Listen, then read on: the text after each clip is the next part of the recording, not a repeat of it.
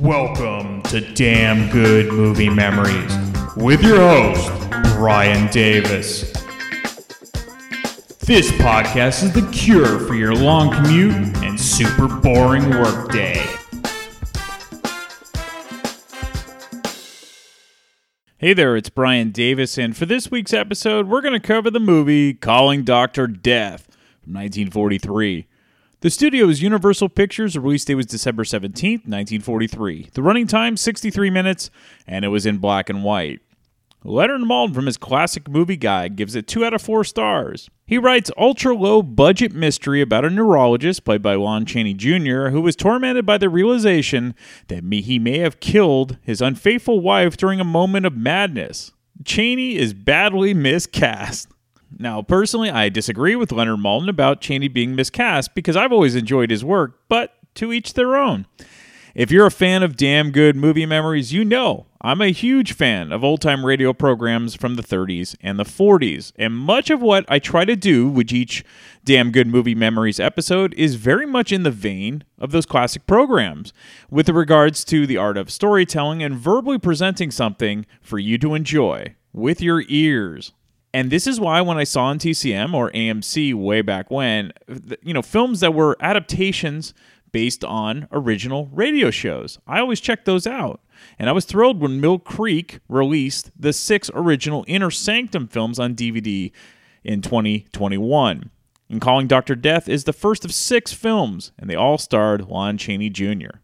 Okay, let's get into the making of the film. So, the radio program Inner Sanctum was very popular on NBC Radio and was one of the first radio horror series of its kind. Other horror radio shows included The Witch's Tale, The Hermit's Tale, Lights Out, and even The Shadow had elements of horror with its supernatural feel. Inner Sanctum eventually morphed in, into more mysteries than horror, mostly due to its sponsor Lipton Tea and Lipton Soup, and they wanted more mysteries and less horror. Himan Brown, who was the producer of the radio program, actually forbade Universal Pictures from using any of those existing stories that were broadcast on the radio from being adapted to film. And it was claimed that Brown did this because Universal refused to pay Brown the huge sum of money he wanted to be part of the film series. His asking price would have been almost as much as the entire film's budget. Additionally, none of the published print stories could be used for the film adaptations either. Essentially, the only connection between the radio program and the novels from Simon & Schuster was the title and the logo. So the six films made by Universal were all original screenplays and included a mention of Simon & Schuster in the opening title cards. By the way, if you didn't know already, the meaning behind the title of Inner Sanctum, well, it's a metaphor for the mind. Not to be outdone, another very popular mystery radio program called The Whistler did a similar thing for Columbia Pictures a year later by having actor Richard Dix star in each of their eight film adaptations. Other radio shows that turned into film series include The Falcon, Boston Blackie, and The Saint. So, calling Dr. Death director Reginald LeBorg was mainly a musical short film director starting in the mid 1930s. And his full length feature film debut occurred also in 1943 with a film called She's for Me. Calling Dr. Death would be his second full length film. LeBorg would go on to direct the next two Inner Sanctum films. Now, LeBorg had a good working relationship with Lon Chaney Jr., as they did three Inner Sanctum films, along with a Universal monster movie in 1944, The Mummy's Ghost. And then 10 years later, they worked together on The Black Sleep. Now, most of the folks pretty much remember Lon Chaney Jr. for his iconic role as Lawrence Talbot in the original Wolfman from 1941. Of course, he's also the son of horror icon Lon Chaney, who was considered one of the most groundbreaking horror actors. He had his inventive use of makeup, especially in his version of The Phantom of the Opera from 1925. Now, Chaney Jr. was one of the few actors to play almost every major monster role in the original Universal Monster series, and he was hopeful that the Inner Sanctum series would give him a chance to break out of being typecast for only horror and monster films. Chaney's co lead in this first Inner Sanctum film was Patricia Morison, who plays Stella, and she was actually a replacement, as Gale Sondergaard was originally cast as Stella. Sondergaard and Chaney Jr. were going to star in the entire Inner Sanctum series together, but obviously that didn't pan out. However, according to LeBorg, there were rumors that Sondergaard was removed from the series due to her outspoken political views at the time. It's no wonder that during the communist scare of the 1950s that she was one of the actors blacklisted. Interestingly enough, Sondergaard was one of the early choices to play the Wicked Witch in The Wizard of Oz, but the producers felt she was quote unquote too beautiful to play the role, and she was never cast. So Patricia Morison at the time was dubbed as the next Dorothy Lamour, which she didn't care about because she wanted to be her own person. She has said that Calling Dr. Death was one of her favorite roles and loved her early B movie career. She later became a big star on Broadway and often appear in TV shows for the later half of her career. Okay, let's get into the film. So, the Inner Sanctum films all begin with an intro of a floating head in a crystal ball. This is the Inner Sanctum, a strange, fantastic world, controlled by a mass of living, pulsating flesh. The mind. It destroys, distorts, creates monsters commits murder. Yes, even you, without knowing, can commit murder.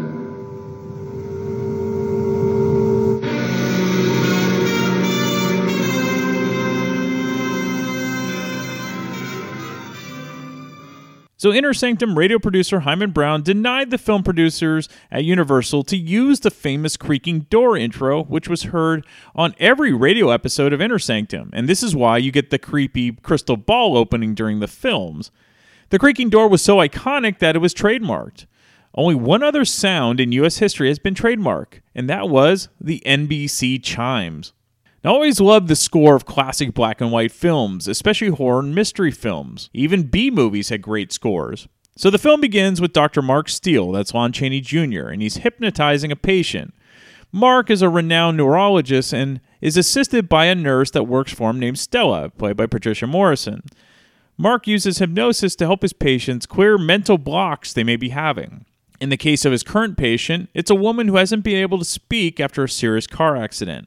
Even though Mark is successful with his career, he's tormented that his personal life is a failure, as he can't connect with his wife, Maria, played by Ramsay Ames.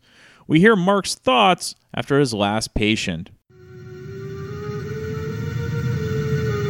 After two years of marriage to Maria, it's no go. We were terribly in love from the moment we met. At least I was. She certainly fooled me so beautiful. She wore a perfect mask. I couldn't see beyond it. Dr. Mark Steele, eminent neurologist, can't read his own wife's mind. Everybody else could. Everybody else did. Even Stella knows it. She probably knew it the day I married Maria. Stella's a fine person. She's not only a nurse, she's my co-worker and confidant. I depend on her more and more. Five o'clock. How I wish the hands would never move. My work keeps me occupied. I don't think of myself. Now I've got to go home to her. I dread it.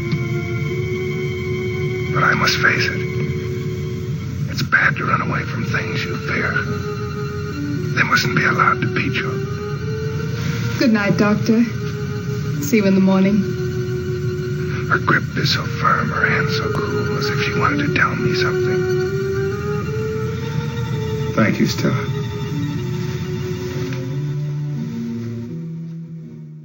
Mark goes home and eats dinner alone, as his wife has been detained with other business, according to their butler. With every passing minute, Mark becomes more and more resentful of his wife. He can't sleep as his wife isn't home and it's 3 a.m. Without thinking, Mark calls Stella at her home, not even realizing how late it is. He apologizes when Stella tells him how late it is. But Stella knows something is wrong if Mark is calling so late, but she's kind to him and goes back to sleep. After hanging up the phone, Maria finally arrives home. Mark looks out the window and sees Maria getting out of a car driven by an unknown man. Maria, Oh, it's. What are you doing? Spying on me? Well, why don't you say something? Spying, always spying. Maria, I want to talk to you. You must listen to reason. Hmm. I know just what you're going to say. You poor fool. Do you think I'm stupid? Stop it! Stop it! Stop it! your hands off me! Maria, we can't go on like this. You'd like to get away from me, wouldn't you? But you can't. I like my title. A doctor's wife. I have money, position, and there's nothing you can do about it. No, doctor. There's nothing you can do. I'm not so sure. Not murder, doctor. You haven't the courage. I wonder. Mark then goes into Maria's room as she is laying on the bed with her eyes closed. In a flash, we think he's going to strangle her, but instead, their pet bird makes a screeching noise, and we simply see Mark standing next to Maria. He's not touching her at all. He quietly leaves the room to Maria's shock. The next morning, Mark goes to his office and has a talk with Stella. Good morning, doctor. Good morning, Stella. I'm sorry about that call last night. I didn't realize that it was so late. Oh, I understand. There's something that I have to talk to you about, Stella. I had another row with my wife last night Why are you telling me this? because well, for the first time Maria made me realize that Oh, Stella, we're adult. This business of hiding the truth from one another, that's not being honest. There's nothing we can do about it. No, I guess there isn't. So Mark goes home in the early afternoon and finds out that his wife went away for the weekend. Infuriated that his wife is likely with another man, Mark drives recklessly, almost running into a moving train. We then see Mark sleeping at his desk. Stella discovers him and informs him that it's Monday, but Mark has no recollection of the weekend at all. But that's not the only surprise Mark receives.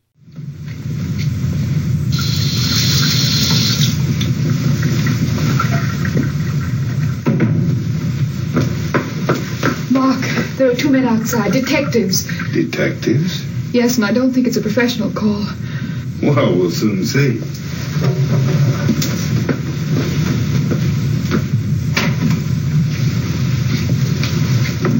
Yes, gentlemen?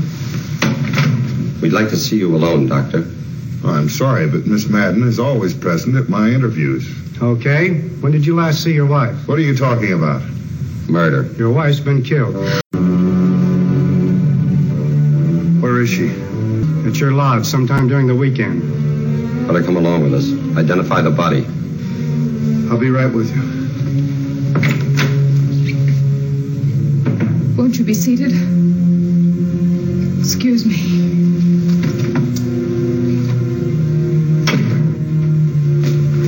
Mark. You mustn't say a word. You were with me Saturday and Sunday. That's why Stella is so worried. I have no alibi. Don't even know where I was. It's horrible. Oh, this whole thing, it's ridiculous. There's. Please do as I say.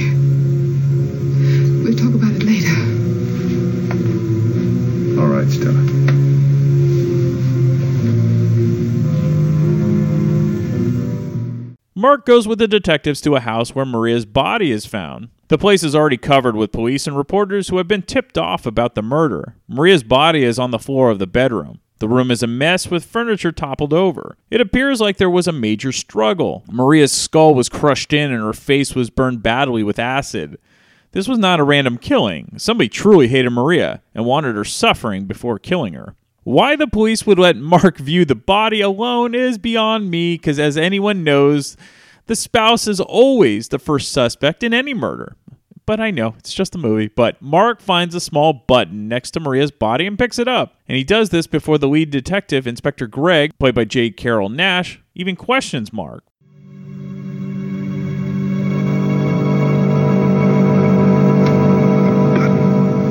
Doctor? I hope you'll excuse me for questioning you at this time, but it's important. Did she have any enemies that you know of? Well, no. There was a man with her. The gas attendant down the way gave us his description. Do you know who he was?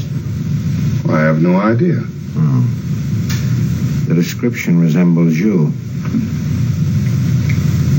Pretty messy throwing acid in a woman's face and killing her. Motive could be jealousy. I wasn't jealous of my wife. Oh, no offense, Doctor. But under the circumstances, wife, strange man, lodge. If you want me for any further questioning, you will find me at my office.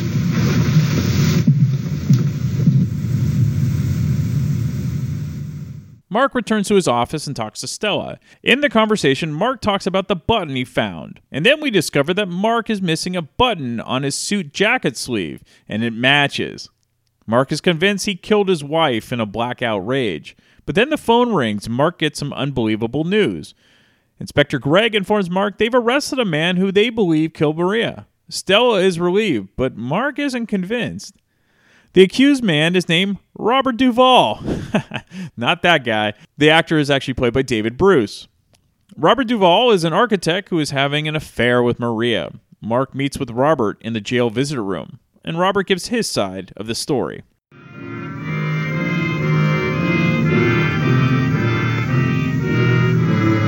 So that's the accused man, Robert Duval, the architect. Looks like the man I saw Maria kiss that night in the car. His features are strong and clean. He doesn't look at all like a criminal. It's hard to believe. Dr. Steele, you've got to believe me. I didn't kill Maria. I loved her. Maria and I were very much in love with each other, I thought. There's nothing in the world I wouldn't do for her. Then suddenly she began to lie, to lead me on. She said that she was going to leave you. I believed her. And then out at the cabin, it turned out to be another one of her lies. She admitted that she loved me, but she refused to give up her security, her position in society. She was drunk. We quarreled and I left. And that was the last I saw of her. After that, I drove all night. The police didn't believe me. I I had no proof. They won't give me a chance, Dr. Steele. You've got to help me. I believe you. Duval, as an individual, I'm not interested in you. But as a human being, I feel it my duty to help you.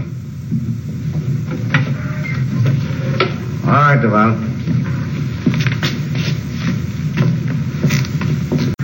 I agree with you, Doctor. I don't think Duval's guilty either.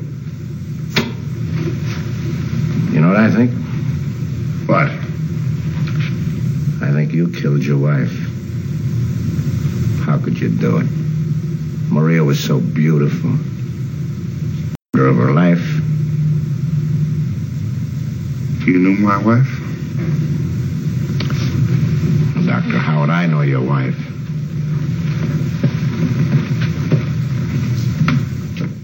Mark returns to his office and overhears a woman talking to Stella, insisting to see Mark. It's Robert Duval's wife, Faye, and she's wheelchair bound, and Mark agrees to see her. Doctor, you've got to help my husband. He told me he'd talk to you. He isn't guilty. I know he isn't. I swear. I had to talk to someone. I'm alone. You don't know what it means to. Go on now. Tell me all about yourself. We'd been married happily ten years. Then he came to me one day and told me he didn't love me anymore. There was a woman. He wouldn't tell me who she was. He wanted to marry her. I couldn't give him up, Dr. Steele. I thought he'd get over it. He didn't. He started out of the house. I ran after him. When I got to the head of the stairs, I stumbled. When I woke up, I was in the hospital, paralyzed. I've been this way for a year now. Bob and I were miserable. Saturday, we talked things over. He told me he was going to the woman. Dr. Willard, my physician, had told me the day before I wouldn't walk again. I didn't want to ruin Bob's life, having to wheel me around like a baby. So I told him he could do as he pleased. Then he came over and kissed me. For the first time in a long while. He left, and the next thing I knew, he'd been accused of murder. Oh, Dr. Steele, you've got to help us. When this is all over, we'll be happy again, just the two of us. Oh, I know I'm not as beautiful as your wife, but.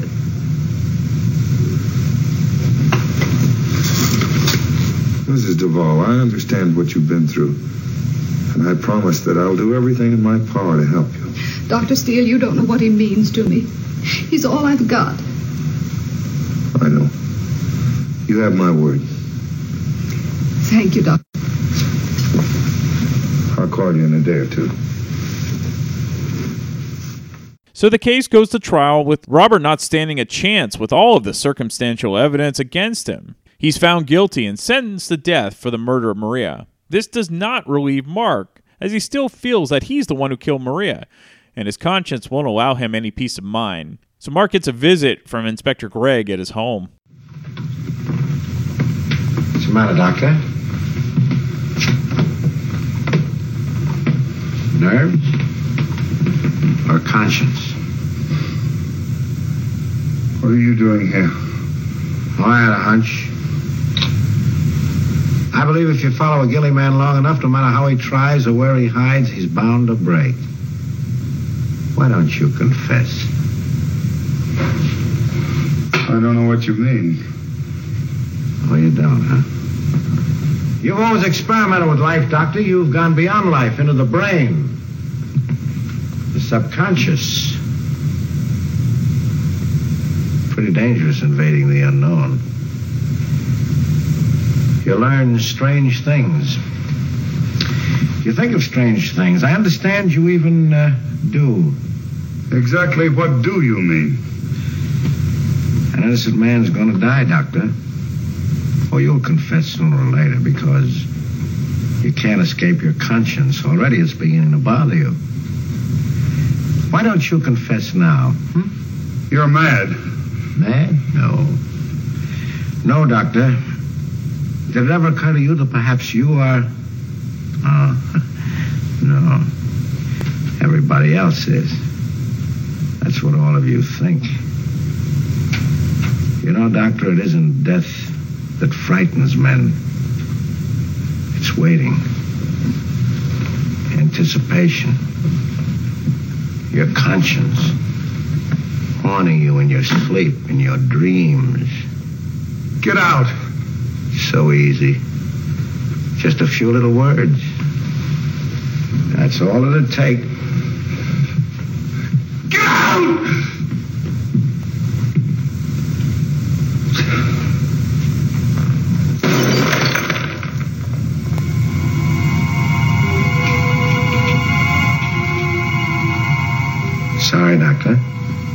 Expensive? Must be your nerves. I check that.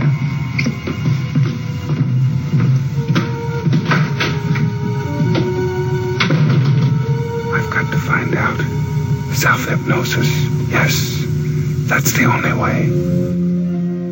The inspector accidentally knocked over a lamp, which caused a loud bang. Mark decides to put himself under hypnosis with the help of Stella, in an attempt to try to remember what happened during the weekend that Maria was killed. Mark records what he says while he's under. After completing the recording, Inspector Gregg arrives at the office and listens to the recording. What are you doing here? How did you get in? He's trying to blame you. He wants me to help him. Don't try to fight it, Doctor. It has to come. Don't listen to him, Mark. You didn't do it. You told me so yourself. It's on the recording. I told you what happened last Saturday and Sunday? Yes.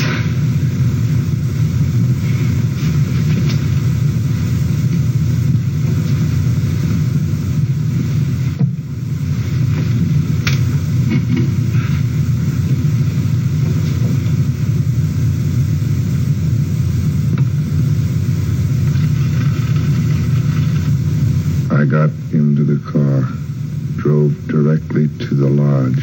I found Maria there. She was alone. She was drunk. She accused me of following her. We argued. I pushed her away, ran out. As I got into my car, through the rearview mirror, I saw Duval enter the house. He must have hidden behind the tree when he first heard my approach.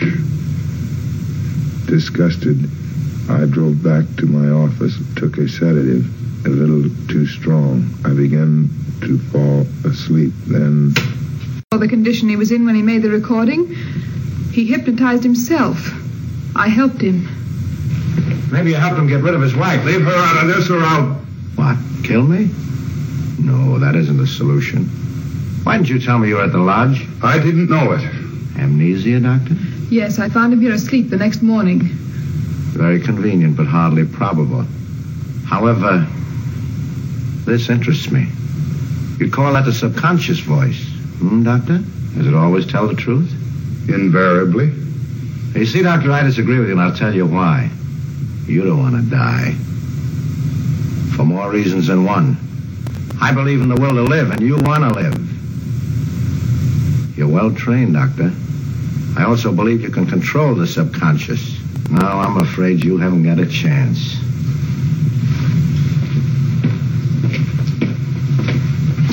Oh, uh, I owe you a vote of thanks, though. You're a big game, Doctor. Makes the chase interesting. He's mad. Perhaps, but not without reason. But the record. I know. But the will to live, it might be strong enough to control the subconscious. Still, I'm. I'm afraid he may be right. All right, so even though Mark is under hypnosis and has cleared himself, is that really any proof that he really didn't kill his wife? Well, Inspector Gregg is certainly convinced Mark is the murderer, but will it matter if Robert is executed for the crime he's been convicted of? So the final 20 minutes of the film answers all of your questions, and it's a doozy. you might think you have a grasp on what happened, but there's so many twists and turns it keeps you guessing. So the films in this quick little B movie Inner Sanctum series, they're a lot of fun, and if you can find them, it's essentially like watching a TV show episode. I think you can find them on different streaming platforms. Not to mention, believe it or not, this film is beautifully shot considering it was not a big budget film. So check it out if you enjoy classic mysteries. And if you want to hear another tale from the radio version of Inner Sanctum, which is how the series began after all, you can listen to The Black Seagull, which was also from 1943, and it features Peter Lorre as the main character. And I'll be back next week to talk about yet another random movie from my DVD collection.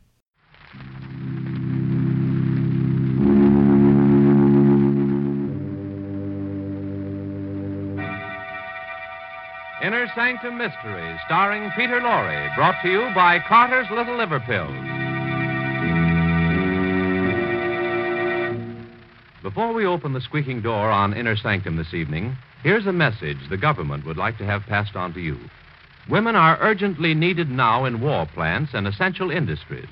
There are all kinds of war jobs which don't involve machinery or tools, such as driving a bus or taxi, working in a laundry, restaurant, school, or day nursery. And in filling these jobs, women are relieving men for heavier work. Ladies, if you live in an area where there's a shortage of war workers, go to the office of the United States Employment Service nearest your home at once. The address is in your local telephone book. But remember, do not move to a crowded war center in search of a job. It will only add to the housing and living problem already existing there. Your first and only necessary step to volunteer your services in a war job is to visit your local United States Employment Service office. Get yourself a war job and hasten the day of victory.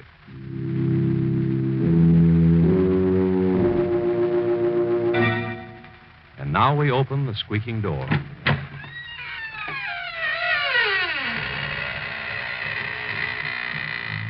Good evening, friends of the Inner Sanctum. This is Raymond, your host. I'm glad you came tonight because we have a very special guest of uh, horror with us. I'd like you to meet the late Johnny Gravestone, the most celebrated member of the Inner Sanctum Ghost Society. He is the best haunter of them all. Johnny is the tall figure in the white sheet wearing the blue ribbon. He's haunted everything, from a palace to a telephone booth. And uh, if you're very nice to him, he'll be glad to consider giving your house the once over. Who knows? He may even haunt you.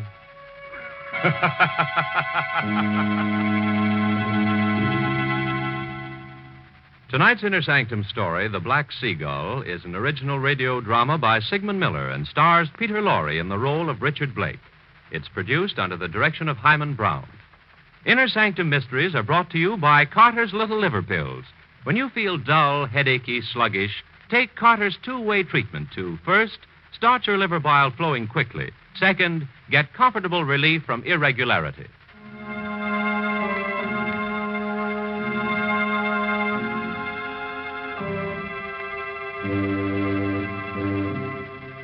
Well, we're about to begin our story. Oh, uh, I forgot to warn you about the uh, tremblins. They're those pesky, invisible cousins of the gremlins. They sidle up to you, give you quick little shoves, and create the false impression that, that you're trembling. If you're being troubled by a tremblin, just grab him by his invisible little horns and stick him into the nearest pincushion. Dusk is settling fast along the Carolina coast. A few miles out at sea, a motorboat rides through the choppy waters. Dr. Griffin and Richard Blake are frantically scanning the horizon looking for Richard's wife, Barbara, who's lost in the sailboat. It's getting dark, Richard. We've got to find her before nightfall. Perhaps she's gotten back home by now. We've been gone for over an hour. The mast was loose in the sailboat. It would never hold out in that wind. Barbara is in a disabled boat. We haven't much gasoline left. I'm not going back until we find her. The only thing we can do is call the Coast Guard. Did you hear that, Dr. Griffin? Yes. Seagulls. Sounded like a human cry. Oh, no, it's only the gulls, Richard. Listen. It's the same sound. No. This is no bird cry.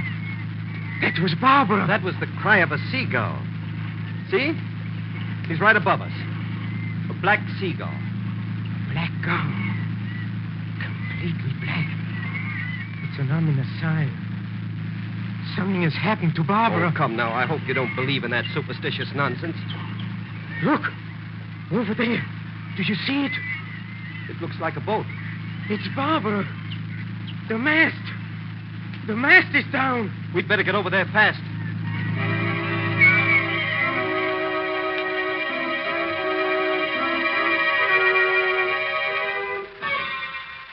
Here. Help me put her on the couch. Dr. Griffin, please, you, you've got to do something. I'll do everything I can. Mm. Pretty mast- bad. Concussion. The mast. It must have come loose and struck her. Please, please, Dr. Griffin, you've got to bring her back. She may come to any second. Or she may never come out of it. No, no, no. It isn't true. I wish it weren't. Her skull is crushed. The injury is a fatal one. No, no. It's only a surface wound. Perhaps an operation. We can get her to a hospital. Look. Look, she's coming to. Please, Richard. There isn't a chance. Rich, Richard. Yes, darling. Oh, it, it wasn't my fault. The mast, it, it broke in the wind. Don't talk, my darling. I'm, I'm so sorry, Richard. Don't be unhappy. You're going to be all right. Dr. Griffin says you're going to recover. No, You've got to hold on, darling. We'll get you to a hospital. you, you've been so good to me, darling. We've been very happy together. You can't leave me, Barbara. I won't live without you. Oh, you, you mustn't say that.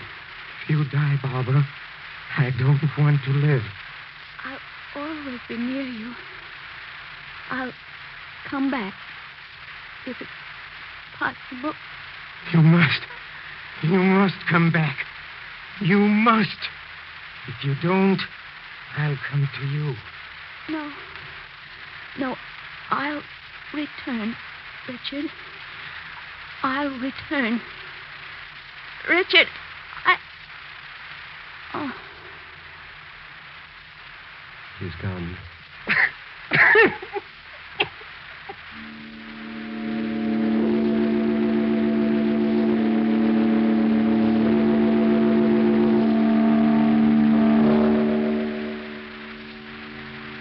The men are ready to lower the coffin, Richard. You wish to pay your final respect. Final respects. This isn't the end. It's the beginning. Do you understand? The beginning. Barbara isn't gone. She'll come back. She said so. No, Richard. No one comes back from the grave. It's dangerous to believe that. Dangerous for your sanity. She'll come back. She didn't lie. All right, men. Lower the body. Did you hear that? Yes. The seagulls again. That wasn't a seagull. I told you. That was Barbara's voice. Please, Richard. It's only a gull. No, it's her. She's calling to me.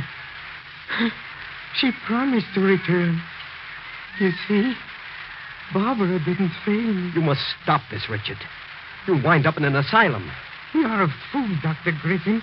Lower the that coffin, was men. her voice. No, no, no. Don't lower it. That sound came from the coffin. She might even be alive. She's dead, Richard. I want that coffin opened. We can't do that, Richard. There's no way of opening it now. We'll pry it open. Don't try to stop me, Dr. Griffin. All right. We'll open it. Here, one of you men. Break the seals at the top of the coffin. For heaven's sakes, hurry, hurry, It will hurry. only be worse for you, Richard, if you look at poor Barbara again. Will you tell the man to hurry?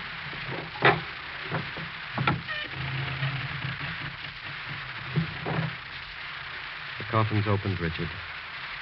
Now you can see for yourself. Look. Look at her face. Her face? You wouldn't believe me. Look at her mouth. As if she had just called my name.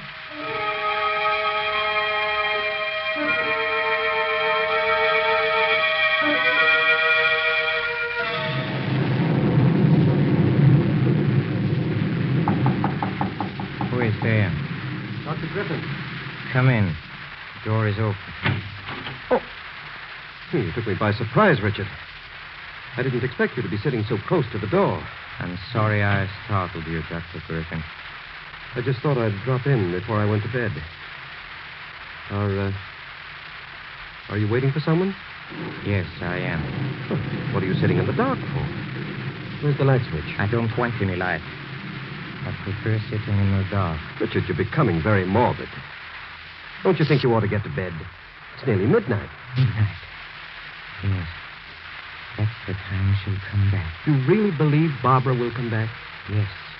I'm sure she will. Well, we'll see. She'll come. If she does, it'll only be in your mind. Please be quiet.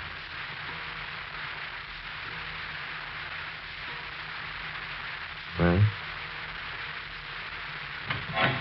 Barbara, you've come. She's here. I know she's here. Oh, darling, you've kept your promise. Richard, stop it. Where's the light switch? Put that light out. It was nothing. The wind opened the door. It was just a coincidence it happened at the stroke of midnight. I didn't close the door properly when I came in. She was here. I felt her cheek on mine. You imagined it. Imagine it. Look, Dr. Griffin. Look at my cheek. My cheek.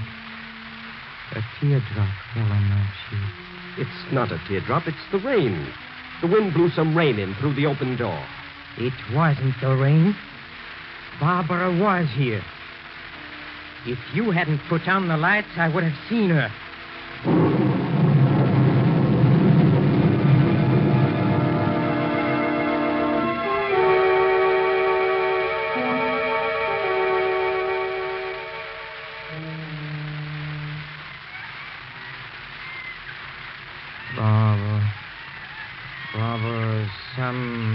People do come back from the grave. I. I heard about such cases.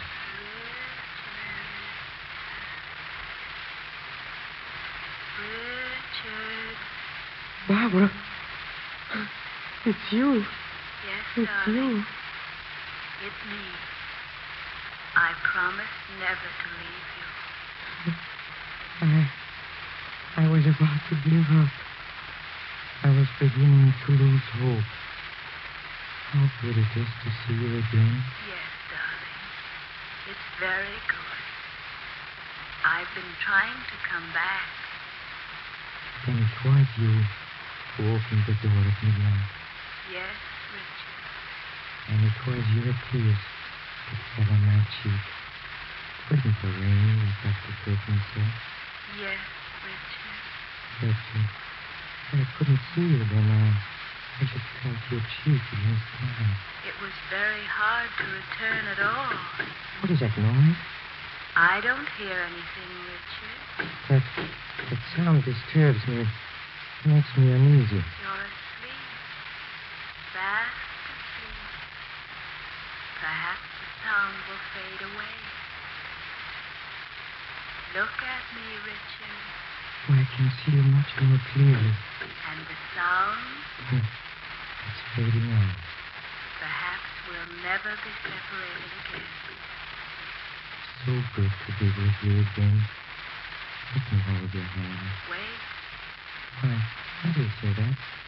not yet time. What do you mean? You haven't crossed over yet. Can you still hear the banging? Oh, just a little. Barbara, don't go away. I can't help it. Someone's dragging you away. Don't let him. I don't want to go back. I'll try to come back again, Richard. I don't want to go back. I want to stay with you. Goodbye, Richard. Richard. Richard. Richard. Richard. Richard. Richard. Wake up. Mm. Wake up. Good thing I heard the shutters banging. I came in to see what was making all this noise. You. You shouldn't have wakened me. This box of pills. You took an overdose of these sleeping tablets. If I hadn't awakened you, you would have slept on until eternity. Barbara came for me. She was just about to take my hand. Perhaps if she had, you'd never have gotten up. I didn't want to get up. I wanted to be with Barbara forever.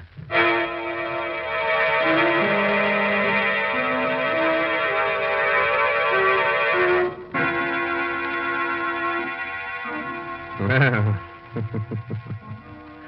Dr. Griffin should be awarded the Order of the Inner Sanctum for saving the life of Richard Blake. If it weren't for the good man, our story would have come to an end in the middle of the program. And that would have been very inconvenient for all of us. As a reward, perhaps we'll just uh, wound Dr. Griffin a little bit instead of polishing him off. Hmm? But until we make up our minds, here's a gentleman with an important message for you. To keep you feeling on top of the world, medical knowledge proves that nature should produce about two pints of liver bile, the vital digestive juice your liver makes, each day. Otherwise, your food may not digest properly and leave you feeling dull, headachy, sluggish.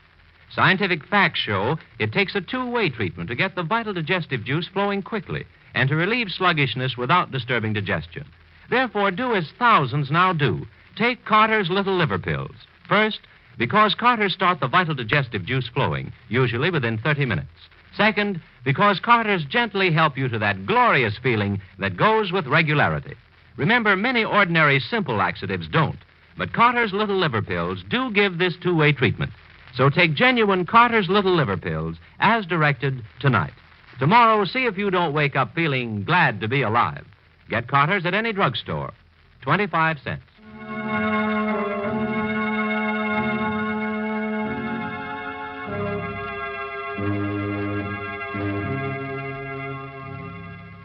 Now we're ready to continue with our strange story. I hope you've all made yourselves comfortable. If it's too warm for you, we'll be glad to chill you a bit. Or if it's too cold, we'll be glad to make it hot for you. As a matter of fact, from now on, you'll get it both hot and cold. The following evening.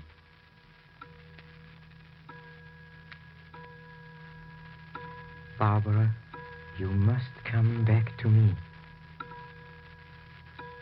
Barbara. Barbara. Can you hear me? Perhaps she can't get in. She said it was hard for her to come back. I, I'll open the door. Barbara. For a moment, there was a shadowy figure at the door. I did see something. She's here.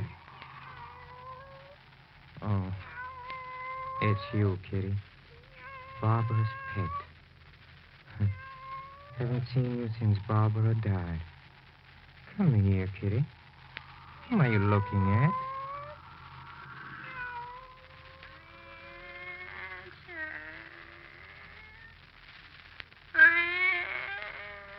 Barbara!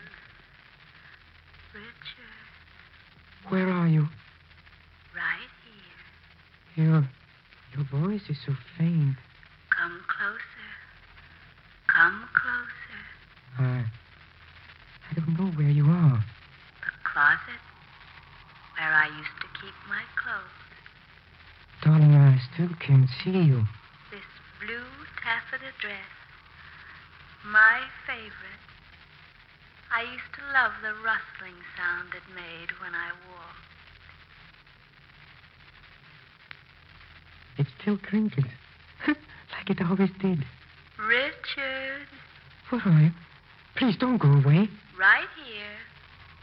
My vanity table. For heaven's sake, Barbara, let me see you again. My perfumes. They're all here. Nothing has been touched, darling. Here's my favorite. Wild heather. I'll never wear it again. Barbara, please don't go. Where are you? I'm everywhere in this room. Everywhere. Why can't I see you? Perhaps you will. We must both try. We must both try very hard. I'll try, Barbara. Goodbye, my darling. No, not yet. Just another moment. Goodbye, Richard. Barbara. Barbara. She's gone. She's gone. Only you and I know she was here. Uh, who is there? Oh, it's you, Dr. Griffin. I came back to see how you were. I don't need any help. I heard you shouting Barbara's name. You were mistaken, Dr. Griffin. Barbara's dress. It's lying over the chair. Did you take it out of the closet? No, Dr. Griffin. The perfume's in the air. Oh, yes. There's a bottle of perfume overturned on the vanity table. Wild heather. That was Barbara's favorite, wasn't it? Yes, Dr. Griffin. You think Barbara was here? Don't you, Richard? Hmm? She was here. I spoke to her. And she'll come again. She said she would. And maybe the next time I'll be able to see Barbara. See her as she was when she was alive.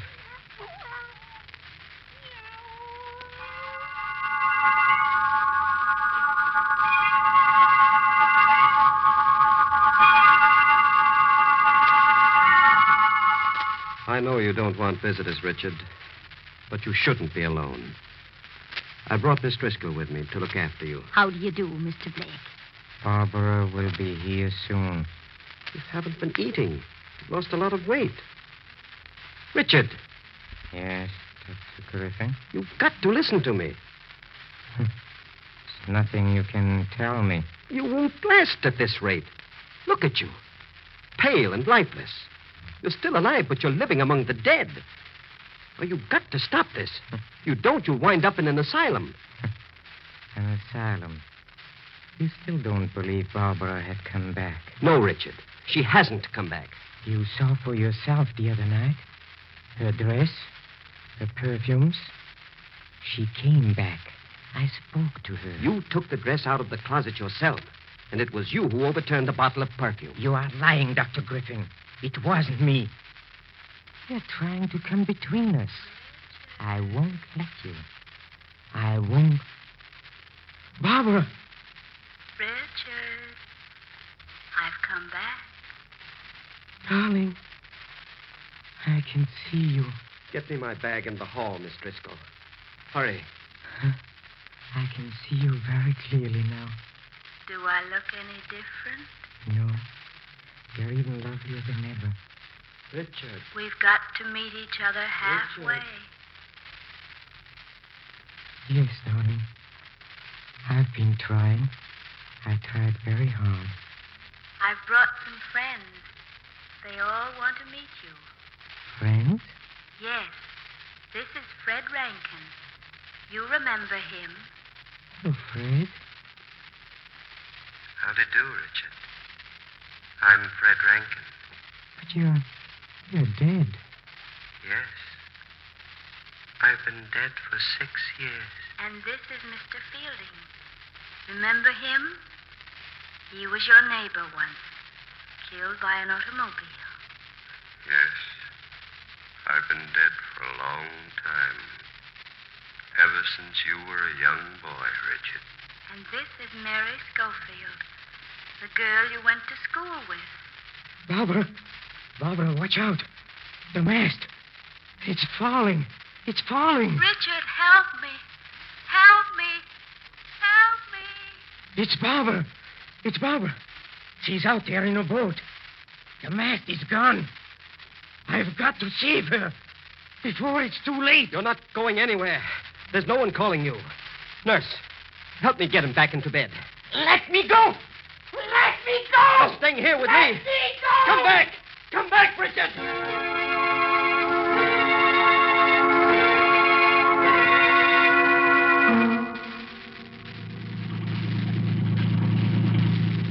Well, he couldn't have swum very far in this short time, Dr. Griffin. I caught sight of him just a moment ago.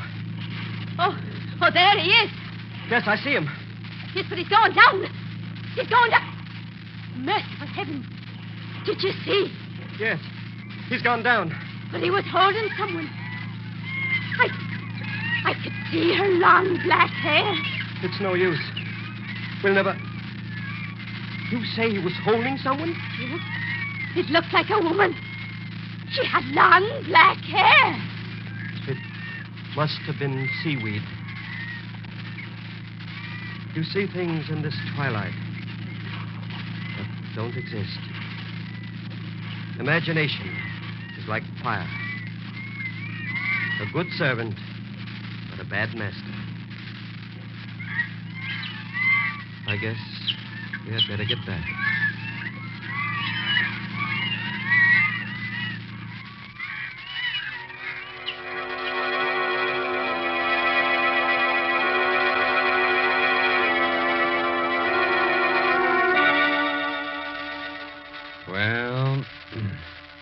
Dr. Griffin lost the good fight.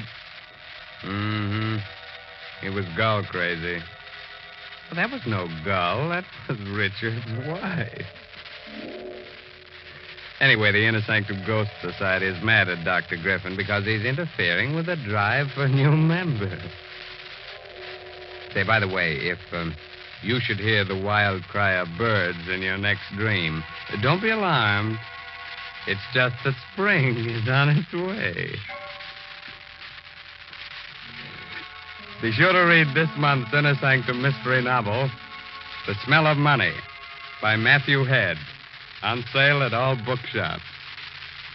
It's enough to make you shudder when you see what a boy or a girl can put in his or her stomach. Things you know would lay you low. Yet they bounce out of bed in the morning just a raring to go. That's youth for you.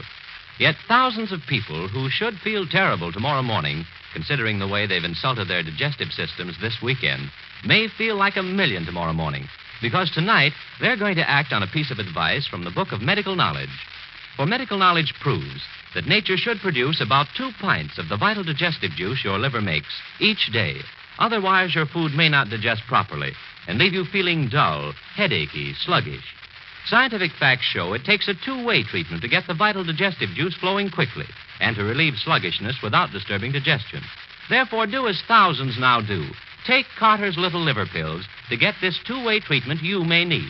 First, Carter start the vital digestive juice flowing, usually within 30 minutes. Second, Carter's gently help you to that glorious feeling that goes with regularity. Remember, many ordinary simple laxatives don't, but Carter's Little Liver Pills do give this two way treatment. So take genuine Carter's Little Liver Pills as directed tonight. Tomorrow, see if you don't wake up feeling glad to be alive. Get Carter's at any drugstore. 25 cents.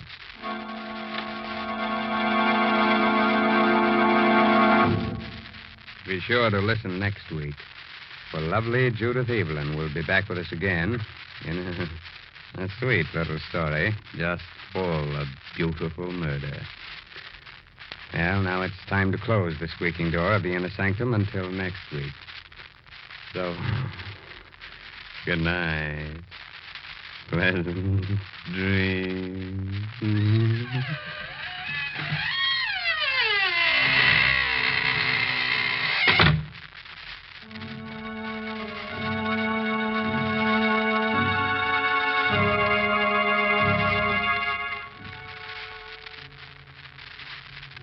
Inner Sanctum comes to you from New York.